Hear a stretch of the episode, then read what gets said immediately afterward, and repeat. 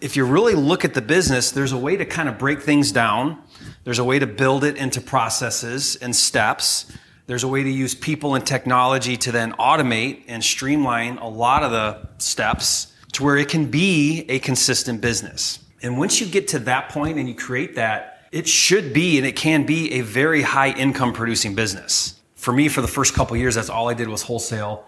Then I slowly transitioned into some fix and flip. And then from there, I just kind of kept moving. I kept asking myself, you know, what's next? What is the next level? How do I progress?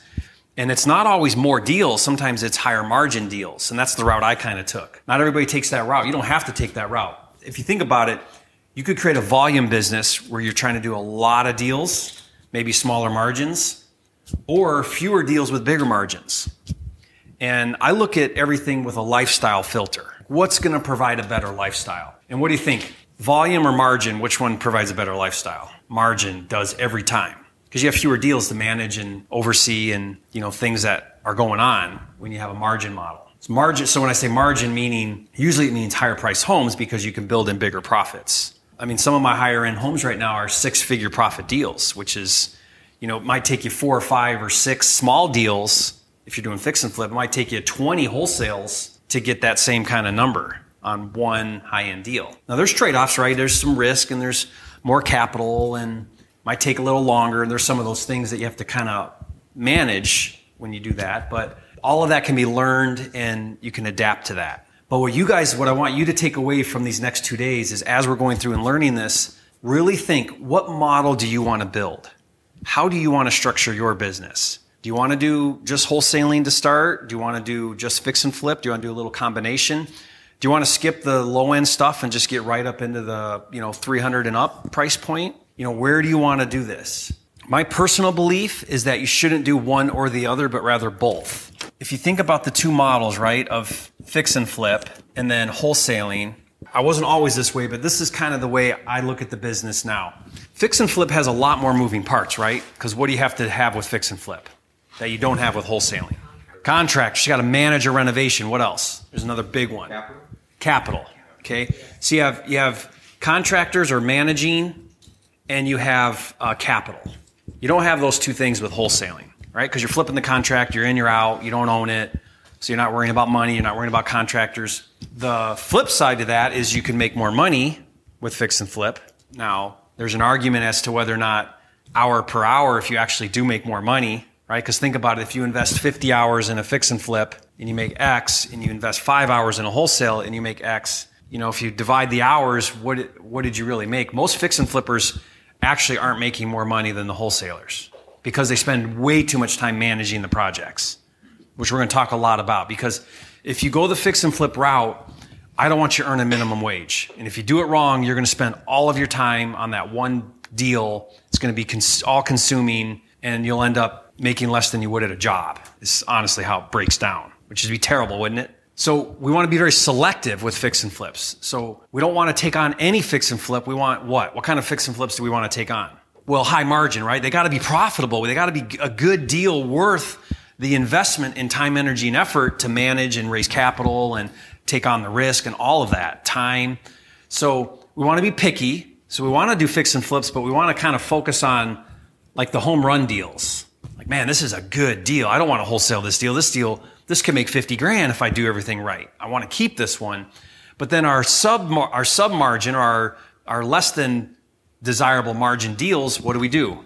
We wholesale them. You, you may start and say, you know, if I can make 25 on a fix and flip, I'm totally cool with that. But whatever, whatever your threshold is, just know that you want to progress into a point where you're now making your threshold gets bigger and bigger. I like the hundred grand and higher fix and flips. But now I got to be doing million dollar homes. But I kind of like that. You know, I, I feel comfortable there now. And not, I wasn't always, but so wherever you're at, wherever you want to start, I agree. I think 40, 50,000 should be kind of a minimum cutoff point for a fix and flip. Everything below that, it's, it's still a good deal for somebody. So then you wholesale it. What that allows you to do, it allows you to maximize every lead you get. So you get a deal that you put it through your filter. Should I fix and flip this? How do we decide if we fix and flip it? We look at the profit, obviously, but there's another filter, which I always put everything through, every decision I make, which is lifestyle. What do I have going on in my life right now? do I have the capacity to take on this project? It's easy to say, oh, that sounds like a great project. I want to take that on. But sometimes the answer should be no, I got too much going on right now. I should not do this project. and then you wholesale it. So it's not just the money, but it's also because ultimately at the end of the day, what is it we're trying to do here? Why are we why are we doing this business? Freedom, right? I mean, do you guys are you guys here so you can work 100 hours a week? Is that why you guys are here?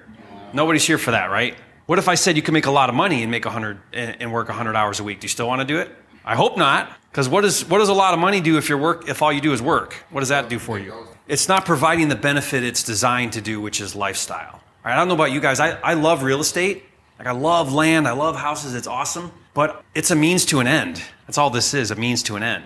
I think it's the best means to an end, meaning I think this is the best the best and fastest way to make a lot of money compared to a, a lot of other businesses that I've seen. So it's great, but the reason why we're doing this is so that the income can provide time and freedom to really do the things that matter in life, right? Isn't that what it's really all about?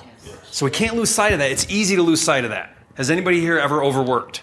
We all have been guilty of overworking. I don't know. I don't know about, about you guys, but as soon as I fall into that mode where I'm overworking, I feel it. Right? I feel tired. I feel exhausted. I don't feel. I, I this discouragement kind of starts to set in, and you're not happy right? When are you happy? You're happy when you get to do the things that really matter. And for me, I have a big family, and if I can be spending more time with my family and doing things with them and involved in my kids' events, and you know, for me, that that really is fulfilling. That's really makes me feel like I'm living my dream life when I have time and freedom to do those things.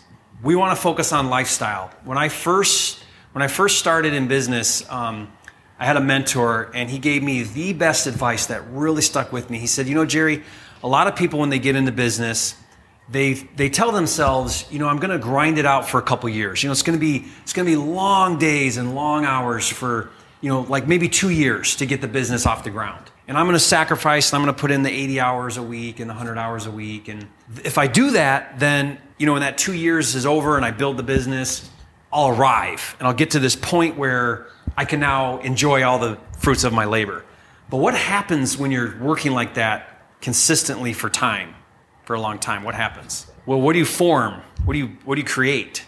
Habits. And then is it hard to break those habits? Have you guys ever heard or known somebody that has a lot of money and they still work a lot of hours? Why? Habits. they that's just the habits they've created from working so much that they think that that's just how it is and that's normal. Yeah, for them, that's normal because of the habits they created. And their health is bad and their relationships are bad and they're, you know, divorced or their kids don't want anything to do with them or their spirituality is not good, right? Because they don't put any focus in those other areas because it's just about working and making money. So my mentor, he said to me, figure out how to build the business without compromising and overworking. Figure that out. What if you said to yourself, I want to build this business and the less I work, the more I make?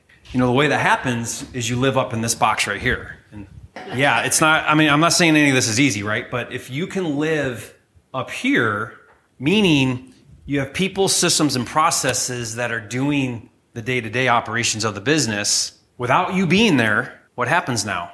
More time, more freedom. You're, you're the owner.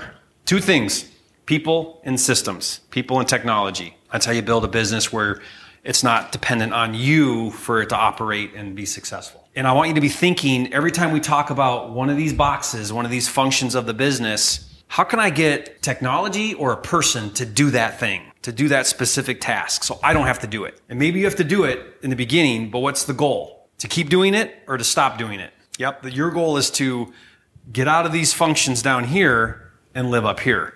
If you notice up here, I've got 10% tactical, 90% strategic. What's the difference between tactical activities and strategic activities? Tactical is the day to day operations, right? It's the actual tasks that need done. It's writing an offer. It's, you know, analyzing comps, hiring a contractor. It's the day-to-day things for this whole thing to operate. Strategic is making sure these functions are all working properly, how they should work. It's finding the talent. It's putting a process in place and training somebody how to do that process, right? It's utilizing Flipster. A lot of this is all built inside Flipster, how we, that's our management tool that's our software, right? To run this entire business is Flipster. So if you could spend your time focusing on the business development side, people and technology, and that's the majority of your time, only 10% of your time is actual tactical type things, how quickly do you think you'd build this business? In fact, the, the, the sooner you can get into that role, the sooner this will all just take off. Now, you may, when you first start any business, you're kind of living in all these boxes. But I want you to adapt the belief and the mindset of, I got to get out of this box. I can't live in this box, or the business isn't going to grow, and I'm just going to be working all the time and working long hours, and that's not why we're here. It's not what we're doing. So, a lot of leadership, right? Because people, th- these are our two key roles is our operations manager and our acquisitions manager, which we'll talk a lot about. How do you get really good talent? How do you attract talent to want to be in your company, your organization? Is it a function so much of like how much you pay them? We tend to think it is. No, because if they're really talented, they can go anywhere and get paid well. So what's so special about you? Why should they why should they come to you? People just are excited to be on a winning team. That's it. I love that. Talent will go where there's vision. If they don't see if they don't buy into your vision and if you don't do a good job of showing them your vi- the vision, they'll go somewhere else because talent wants to be in an organization where there's vision, meaning they believe in what you're doing. And Trent, if you attach to that leader and you're like, I, they're going places. I want to be on this train. They're going places. Then you stay. If you feel like, if there comes a point where you're like, you know what? I don't like where this is going. I don't like the vision they have. I don't like the direction. Then you'll leave and you'll go somewhere where there's greater vision.